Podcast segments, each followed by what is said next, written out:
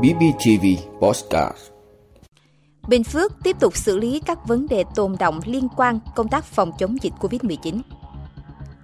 Lừa đảo trực tuyến gia tăng, chủ yếu nhắm vào người cao tuổi. 90% phụ nữ mắc các bệnh phụ khoa, xu hướng trẻ hóa.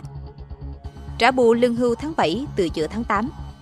WHO cảnh báo về loạt sự kiện cực đoan sắp xảy ra gây hại cho sức khỏe con người. Đó là những thông tin sẽ có trong 5 phút trưa nay ngày 7 tháng 7 của podcast BBTV. Mời quý vị cùng theo dõi. Thưa quý vị, Ủy ban nhân dân tỉnh Bình Phước ban hành công văn số 2209 về thực hiện kết luận của Ban chỉ đạo quốc gia phòng chống dịch COVID-19 tại phiên họp thứ 20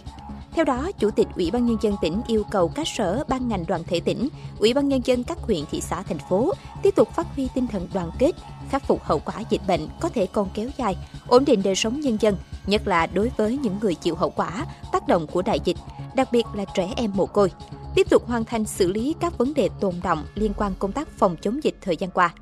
tôn vinh khen thưởng những tập thể cá nhân có thành tích trong phòng chống dịch, giải quyết kịp thời chế độ chính sách với những người tham gia phòng chống dịch theo các kết luận chỉ đạo của Trung ương, Quốc hội, Chính phủ và các quy định pháp luật liên quan, đồng thời phòng chống tham nhũng tiêu cực, xử lý nghiêm những hành vi sai phạm trục lợi, tăng cường tuyên truyền phổ biến, nâng cao cảnh giác phòng chống dịch bệnh COVID-19 trong tình hình mới, xử lý các chính sách theo thẩm quyền, hoặc tham mưu cấp có thẩm quyền xem xét xử lý khi chuyển trạng thái từ dịch bệnh nhóm A sang nhóm B. Chủ tịch Ủy ban nhân dân tỉnh yêu cầu Sở Y tế thực hiện việc ra soát tình hình dịch bệnh, tham mưu Ủy ban nhân dân tỉnh công bố hết dịch trên địa bàn theo thẩm quyền trên cơ sở hướng dẫn của Bộ Y tế và quy định của luật phòng chống bệnh truyền nhiễm tiến hành rà soát các kế hoạch đã ban hành, kế hoạch phòng chống dịch bệnh COVID-19, kế hoạch phòng chống dịch bệnh truyền nhiễm năm 2023 trên địa bàn tỉnh nếu cần thiết, tham mưu Ủy ban Nhân dân tỉnh ban hành kế hoạch phòng chống dịch COVID-19, đảm bảo phù hợp tình hình mới. Sau khi điều chỉnh bệnh COVID-19 từ nhóm A sang nhóm B, công bố hết dịch, nhất là tăng cường y tế cơ sở, y tế dự phòng và huy động, sử dụng nguồn lực, nghiên cứu bảy khuyến cáo của Tổ chức Y tế Thế giới WHO để vận dụng phù hợp với tình hình dịch bệnh tại địa phương.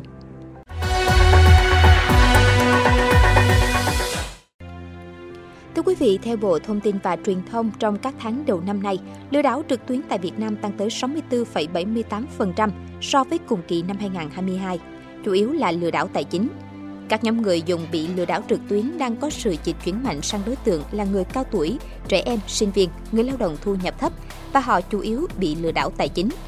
Ba nhóm lừa đảo chính gồm giả mạo thương hiệu, chiếm đoạt tài khoản và các hình thức kết hợp khác, với 24 hình thức lừa đảo đang diễn ra trên không gian mạng Việt Nam.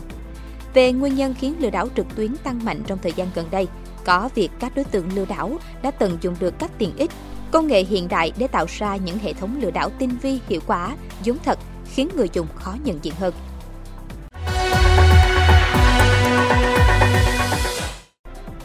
Thưa quý vị, vụ sức khỏe bà mẹ trẻ em Bộ Y tế cho biết, đơn vị vừa phát động chiến dịch truyền thông dự phòng nhiễm khuẩn đường sinh sản với chủ đề 20 triệu phụ nữ Việt Nam phụ khoa đúng cách, hạnh phúc trọn vẹn Chiến dịch hướng tới giúp hàng triệu phụ nữ trên cả nước được tiếp cận và trang bị những kiến thức chăm sóc sức khỏe phụ khoa. Theo Bộ Y tế, hiện nay có đến 90% phụ nữ Việt Nam mắc các bệnh liên quan đến phụ khoa.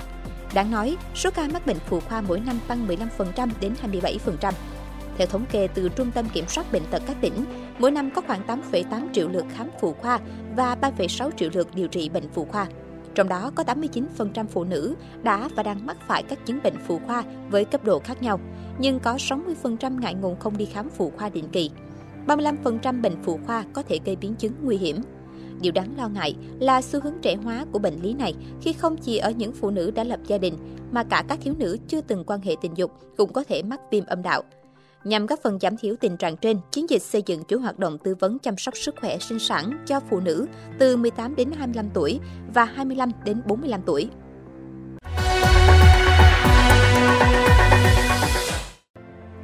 Thưa quý vị, người hưởng lương hưu trợ cấp của tháng 7 vẫn nhận mức lương như tháng 6. Việc điều chỉnh tăng lên 12,5% đến 20,8% được thực hiện từ ngày 1 tháng 7 nhưng tới ngày 14 tháng 8 mới có hiệu lực.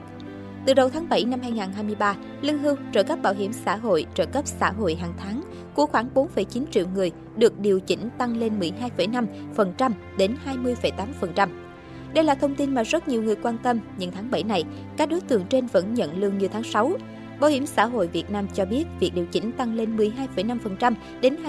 20,8% được thực hiện từ ngày 1 tháng 7, nhưng tới 14 tháng 8 mới có hiệu lực.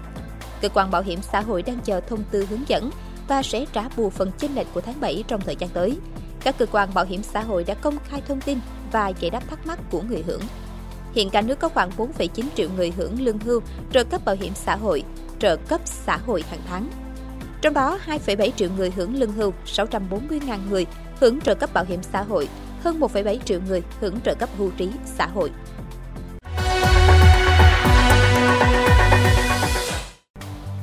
Thưa quý vị, Tổng Giám đốc Tổ chức Y tế Thế giới WHO Tedros Ghebreyesus cảnh báo biến đổi khí hậu sẽ làm gia tăng các hiện tượng thời tiết cực đoan vào năm 2023. Theo đó, người đứng đầu WHO dự đoán hạn hán, lũ lụt, bão và các thảm họa thiên nhiên khác sẽ gia tăng mạnh, chỉ ra nhiệt độ cao kỷ lục trên toàn cầu trong tuần này. Phát biểu trong cuộc họp báo hôm 5 tháng 7, ông Tedros cho biết khủng hoảng khí hậu hiện là một trong số yếu tố chính quyết định kết quả sức khỏe con người – cảnh báo rằng tình trạng nóng lên toàn cầu cuối cùng có thể dẫn đến nạn đói lan tràn, lan sóng di cư và bệnh tật. Tổng giám đốc WHO nói, trong những tháng tới chúng tôi dự đoán sẽ có một loạt các hiện tượng thời tiết khắc nghiệt, bao gồm hạn hán, lũ lụt, bão và sóng nhiệt. Tất cả đều gây hại cho sức khỏe con người. Ông cũng lưu ý rằng, ngày 3 tháng 7 đánh dấu ngày nóng nhất trong lịch sử đối với nhiệt độ trung bình trên toàn thế giới. Ông Tedros cho biết thêm một đợt hạn hán kéo dài và nắng nóng ở vùng sừng châu Phi đã tác động mạnh, gây căng thẳng nghiêm trọng cho các dịch vụ chăm sóc sức khỏe địa phương, bao gồm Djibouti, Ethiopia, Kenya, Somalia, Nam Sudan, Sudan và Uganda.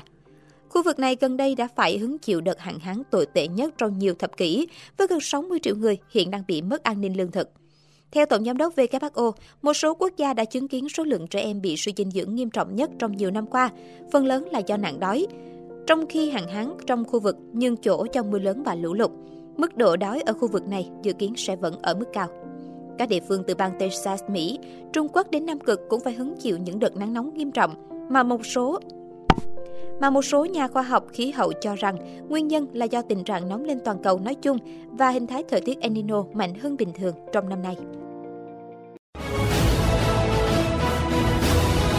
ơn quý vị đã luôn ủng hộ các chương trình của Đài Phát thanh truyền hình và báo Bình Phước. Nếu có nhu cầu đăng thông tin quảng cáo ra vặt, quý khách hàng vui lòng liên hệ phòng dịch vụ quảng cáo phát hành số điện thoại 02713 887065.